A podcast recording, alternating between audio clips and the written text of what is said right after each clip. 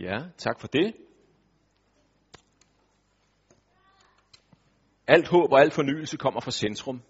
Det, det er det tema, vi skal begynde vores dag med og pejle os lidt ind på. Og øh, jeg kom til at tænke på et billede, som jeg synes øh, for mig i hvert fald pejler noget ind på det her, som, øh, som vi møder i, øh, i Gamle Testamente, og som det faktisk er Gud selv, der bringer på banen i forhold til sit folk. Det er billedet med øh, kilden og cisternerne. Øhm,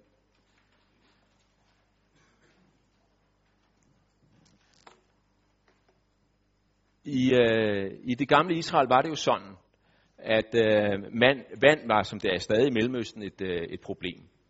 Og øh, der var ligesom øh, den mulighed, der var, det var at, at være i nærheden af en kilde, og så kom der op fra undergrunden øh, nogle steder øh, frisk, klart vand, og der hvor der var det, der var der liv, der øh, groede planterne, og der fik øh, mennesker det vand, de skulle bruge. For, øh, fordi der var vandfattigt, så fandt man ud af at lave cisterner, hvor man samlede de her, når det regnede en sjælden gang, eller fra kilderne i sådan nogle store vandreservoirer, som man havde bygget. Problemet var med de der cisterner, det var, at de løb jo tør på et tidspunkt, og nogle gange så blev vandet også dårligt, fordi det stod for længe og blev rådent og sådan. Og nogle gange revnede de også, og så, så mistede man vandet. Og så, øh, så siger Gud til sit folk, at, øh, at han, er, han er kilden, og øh, han bebrejder dem, at de nogle gange vælger cisternerne frem for kilden. Man kan egentlig godt øh, forstå, at, at de nogle gange gjorde det, fordi nogle af de der cisterner, hvis nogle af jer har rejst i Israel, så vil I vide, at, at de var faktisk kæmpe store. Det var som sådan små, svømmehaller, øh, ikke altid overdækket selvfølgelig, øh, hvor, hvor at der var enorme mængder af vand. Og øh, i forhold til sådan en lille kilde, der pipler ud øh, ned ved jorden eller en klippe, så, øh, så kunne man godt have lyst til at vælge cisternen, fordi der var jo mængder i forhold til, hvad der kom fra kilden. Problemet var bare, at når det blev tørke, så løb man efterhånden tør i cisternen, og så var der ikke mere. Men kilden blev ved, og blev ved, og blev ved. Eller det blev dårligt og rådent vandet i cisternen, men kildens vand var konstant frisk. Og Guds udfordring til sit folk dengang, som det er til hans folk op igennem alle tider, det er, husk, at du kan ikke nøjes med cisternen. Husk kilden. Cisternen løber tør. Cisternen bliver dårlig. Cisternen sprækker. Men kilden bliver ved, og det er der, vi har det friske vand. Og øh, for mig handler det tema, som vi starter dagen med her, alt håb og fornyelse kommer fra centrum, i høj grad om det. Husk kilden, som er Gud selv. Øhm, når vi øh, lever vores liv i den kristne menighed, og i de forskellige hjørner af den kristne menighed, hvor vi, som også er sammen her, befinder os, så oplever vi jo indimellem, at cisternerne øh, øh, lokker og frister. Øh, det kan være, når vi har øh, modgang, at vi oplever, at vi er blevet færre. Der er folk, der holder op med at komme i vores menighed måske. Eller øh, at vi oplever en vis tilbagegang. Det er op ad bakke. Så ser vi os om, er der nogle ressourcer, vi kan finde nogle steder. Og det er der nogle gange. Øhm, det som så er, er, hvad skal vi sige, er vores øh, cisterner, det er måske så nogle, nogle, øh, nogle, nogle, nogle smarte ting, vi, vi ser, som, som virker nogle steder, og så sådan, det må, sådan, det må vi også gøre. Og, øh, og det kan være godt nok. Inspiration af, af mange ting skal vi bare tage imod og glæde os over. Vi skal bare ikke glemme kilden. Eller det kan være, at det går rigtig godt, og vi føler faktisk, at vi, øh, vi triller på cyklen ned ad bakke, og der kommer flere og flere til, og tingene vokser og gror hos os. Og så kan vi lige til sidst få en følelse af, at vi næsten kan gå på vandet selv. Og det er skønt at få lov til at være i de tider. Men også der skal vi huske, at, øh, at kilden med det friske vand, den kan aldrig erstattes af cisternerne. Eller der kommer en ny, spændende inspirationsbølge, gerne vestfra, og vi tager den til os, og vi glæder os over den. Men den kan ikke erstatte grundlæggende øh, den kilde, som Gud selv er. Og skal vi sætte lidt mere ord på det, så er det jo sådan, at i den kristne tro og i den kristne kirke, der er kilden, eller der er det centrum, som alt liv udspringer af, Jesus selv. Han er troens og menighedens centrum, og al håb og al fornyelse kommer fra ham dybest set. Jeg har valgt tre Øh, bibelvers, som øh, vi skal stanse ved som øh, åbningen på vores dag. Og det første er velkendt, det er fra Johannes evangeliet kapitel 15, og det er Jesu tale om sig selv som det sande vintræ. Det siger han sådan her. Jeg læser vers 4 og 5. Bliv i mig, og jeg bliver i jer, ligesom en gren ikke kan bære frugt af sig selv, men kun når den bliver på vintræet, sådan kan I det heller ikke, hvis I ikke bliver i mig. Jeg er vintræet, I er grenene. Den, der bliver i mig, og jeg i ham, han bærer mig en frugt. For skilt fra mig kan I slet intet gøre. Det Jesus han beskriver med det her billede er øh, noget helt grundlæggende ved det at være en kristen. Hvad vil det sige at være en kristen? Og jeg vil nævne tre ting i, i Jesu billede her. Øhm. Og det første er, at det at være en kristen, det er at være forenet med Jesus. Prøv at lægge mærke til det sprog, han bruger. Hvis I bliver i mig, og jeg bliver i jer, også i ham og, og han i os. Vi er forenet med ham. At være en kristen er først og fremmest at være forenet med Jesus. At stå i en tæt, nær relation til Jesus. Og være knyttet til ham med sit liv. Det er ikke først og fremmest at have nogle kristne værdier. Det kommer så i anden række. Eller have et kristen verdensbillede. Eller et kristent menneskesyn. Eller have en, øh, en sådan øh, overordnet teologisk forståelse af, hvad kristendom er. Det er jo godt nok, og det følger alt sammen. Men i sin kerne, så er det at være kristen at stå i et tæt, nært forhold til Jesus selv. Et personligt forhold.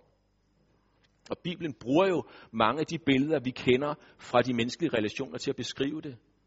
Lidt længere nede i kapitel 15, der omtaler Jesus sig selv som ven. Ingen har større kærlighed end den at sætte livet til for sine venner, siger han. Andre steder, så kalder han sine disciple for brødre. Og øh, han bliver også ligefrem kaldt for brudgom. Vennen, broren, elskeren. De her stærke, tætte, nære relationer, som vi oplever i, det menneskelige, i de menneskelige forhold, de bruges til at beskrive vores relation til Jesus.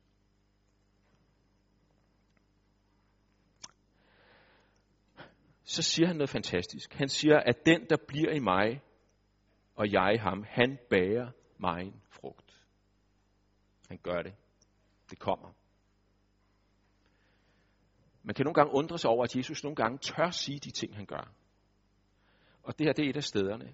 Han tør sige, at, at det menneske, som lever med mig, er forenet med mig, vandrer med mig, er ven med mig, er bror med mig, er min elskede. Det menneske bærer frugt.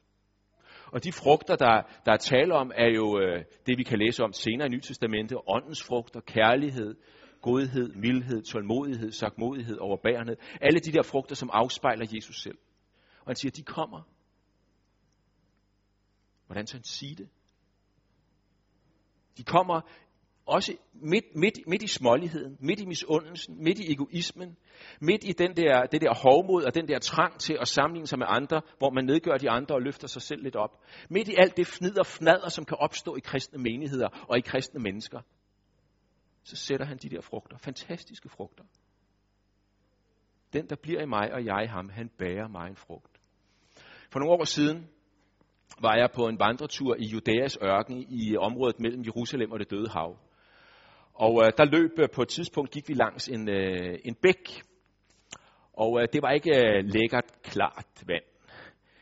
Ja, den kom, og det var fra Kedrondalen, og der var, den kom op fra Jerusalem, og der var åbenbart nogen, der havde valgt at bruge den som kloak. Så øh, den lugtede grimt. Øhm, der var ikke noget forfriskende ved den. Men så langt derude i ørkenen, så var der lige pludselig, midt i den der kloak, så var der vokset en tomatplante op. Og man kan godt regne ud, hvorfor der var det jo.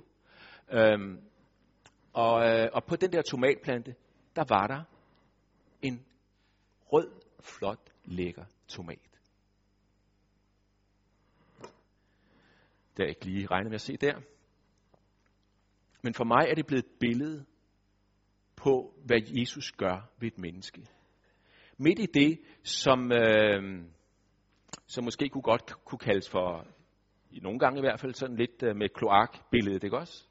Der lader han, der lader han frugterne gro frem. Stadig sønder, ja, desværre. Men midt i det lader han de der ting, skønne ting, kærlighed, barmhjertighed, mildhed, godhed, afspejlinger af ham selv. Midt i det liv, som vi kender hos os selv og hos andre, som særdeles småligt måske og uperfekt. og så fortsætter han med at sige, skilt for mig kan I slet intet gøre. At være et kristent menneske er grundlæggende at stå i den her afhængighed af Jesus. Og det gør man den dag, man øh, først opdager, at man har brug for ham, og takker ham for det, og måske bøjer sin knæ og siger, Jesus, du skal have mig og mit liv, og jeg kan ikke undvære dig. Men det fortsætter sådan set hele vejen. At være et kristent menneske er et menneske, som ikke kan undvære Jesus. Skilt fra mig kan I slet intet gøre. Jesus vidste, derfor sagde han det til sine disciple. Og, øh, og at hvert kristen menneske ved det. Så det, som gælder for, øh, for det kristne menneske på det personlige plan, det gælder også i menigheden. Og der skal vi læse et vers fra Efeserbrevet. Og det er kapitel 4, vers 16.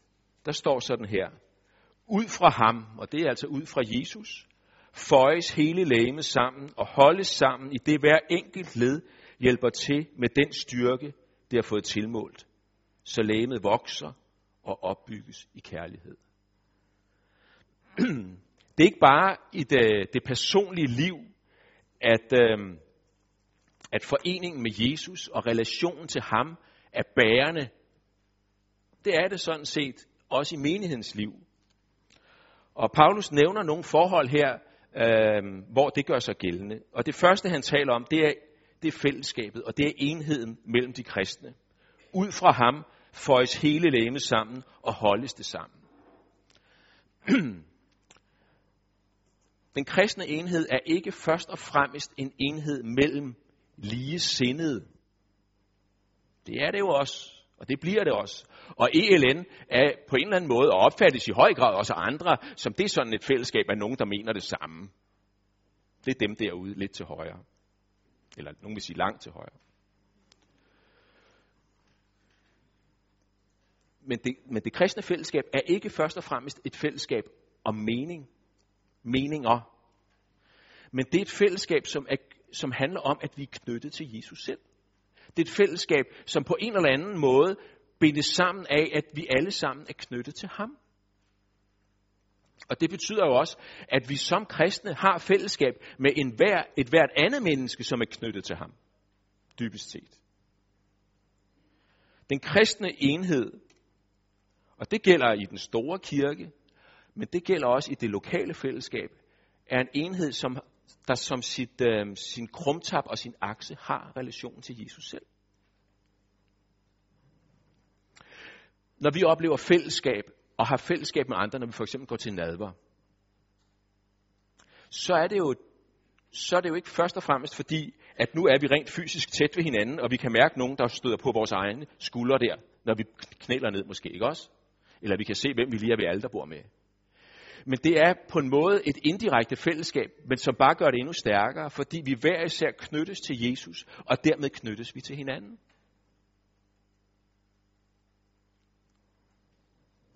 Det betyder jo også, at, at fornyelsen i det kristne fællesskab er uløseligt knyttet til ham. At vi er knyttet til ham. Sammen. Hver for sig og sammen. Og ud af det, siger Paulus så her, der vokser lægemet sin vækst. I dybden, i erkendelse, i helliggørelse, i mere og mere Jesu, afspejling af Jesus i vores fællesskab, og også i, øh, i, i vækst, i antal, i volumen, kvalitet og kvantitet. Det vokser ud af ham, og det, det skal det gøre. Og så står der også her, at det opbygges i kærlighed.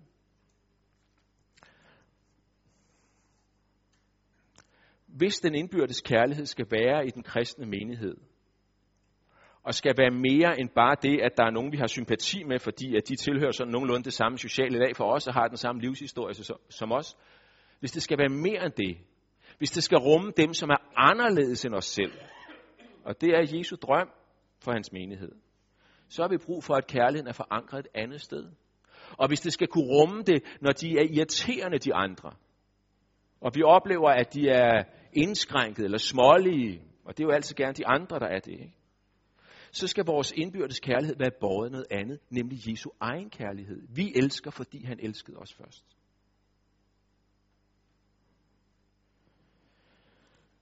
Hvis vi bladrer en side tilbage, så i kapitel 2 i Efeserbrevet, der har Paulus en, øh, en bemærkning, som fortsætter i samme spor. Det er vers 22. Der siger han sådan her, i ham blev også I sammen med os bygget op til en bolig for Gud i ånden. I ham blev I bygget op og bliver I bygget op til en bolig for Gud. Hvad er det væsentligste? Hvad er det mest bemærkelsesværdige ved det kristne fællesskab? Og det uanset om det foregår i en domkirke, eller i sådan nogle fine, moderne omgivelser som her, eller i et, øh, øh på et, øh, et værelse på et kollegium, hvor at der er en lille gruppe, der er sammen og beder sammen til Gud. Hvad er det mest bemærkelsesværdige ved det kristne fællesskab? Det er, at Jesus selv er der. At han er der selv. Der er mange andre ting, som er interessante, men det er på en eller anden måde kernen i det, og det er det mest bemærkelsesværdige. Hvor to eller tre er forsamlet, siger Jesus og mig, der er jeg selv til stede. Og vi glemmer det nogle gange som det mest bemærkelsesværdige, fordi det har vi jo hørt, men vi kan jo ikke se det. Men det er det mest bemærkelsesværdige. Tænk sig, han er her. Og det betyder, og, og, og det er jo altså et kendemærke, som gælder uanset, hvor, hvor stor og vellykket og trimmet og velfungerende man er som kristen fællesskab, eller hvor lille og hvor småt og hvor øh, kikset der.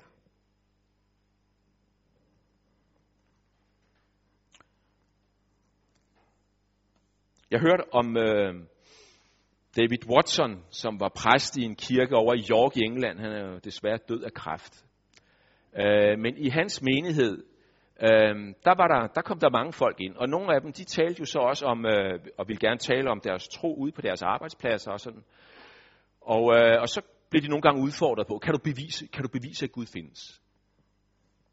Og øh, der var sikkert nogen, der prøvede, men der var også nogen, der kom til kort. Og der var nogen, der opgav det helt på forhånd. Nej, det kan jeg ikke. Men så har jeg lavet mig fortælle, at der, at der var flere, der så sagde, Nå, ved du hvad, det kan jeg ikke. Men du kan komme med hen i fællesskabet. Der er han. Der er han. Og hvad så, da de kom herind, kunne de så se ham? Nej, det kunne de ikke, men han var til stede. Og han, han var til stede, og det gør noget ved et fællesskab, at Jesus er til stede, at Gud er til stede. Alt håb og al fornyelse udspringer af denne tilstedeværelse. Og vi skal på en eller anden måde finde ind i den og være i kontakt med den.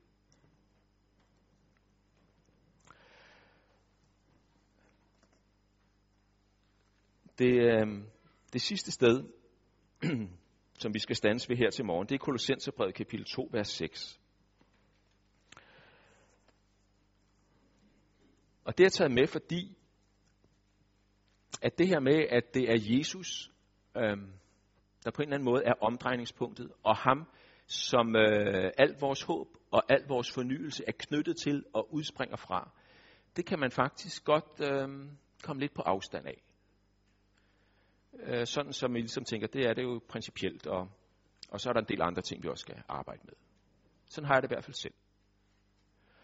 Og øh, her i Kolossenserbrevet, der synes jeg, Paulus han insisterer på, at det er et vilkår, som gælder fortsat i mit liv som kristent menneske, og også i vores fællesskab. Der står sådan her, når I nu har taget imod Kristus Jesus som Herren, så lev i ham, rodfæstet i ham, opbygget i ham, grundfæstet i troen, som I har lært det, overstrømmende i jeres tak. Når I nu har taget imod Kristus og har fået jeres identitet i ham, og det er blevet helt afgørende for at forstå, hvem du er, At du har taget imod Kristus Jesus som Herre, og alle dem, som tog imod ham, har fået ret til at blive Guds børn, står der i Johannes evangeliet.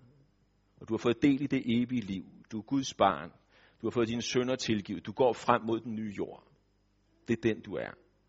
Det er den, vi er som kristne mennesker og som menighed. Når I nu har taget imod det, hvad så? Så lev i ham. Så lev dit liv aktivt i det personlige og i menigheden med ham. Forbundet med ham. I fællesskab med ham. I venskab med ham. I medvandring med ham. Kald det, hvad du vil. Sæt dine rødder dybt i ham, og lad ham sætte sine rødder dybt i dig. Det der rødbillede, tror jeg, går, går, går to veje. Det handler både om, at vi skal have rødderne dybt i ham, men jeg tror også, det handler om, at hans skal have dybe rødder i os, så, så de, også de dybe ting i vores liv kommer i berøring med Jesus. De ting, som ligger langt nede, og måske langt tilbage i historien, som vi bærer med os. Og nogle gange er det jo skyggesiderne også. At rodfæstethed handler også om, at han kommer ned og kommer i berøring der dybt nede i vores hjerterødder. Og at vi bliver forankret i ham. Hvad har vi den dag, ulykken kommer ind fra siden og skyller ind over vores liv? Hvad enten det så er sygdom, eller dårlig økonomi, eller at familien går i stykker, eller at vi har ham. Og så slutter Paulus med at sige i den forbindelse, overstrømmende i jeres tak.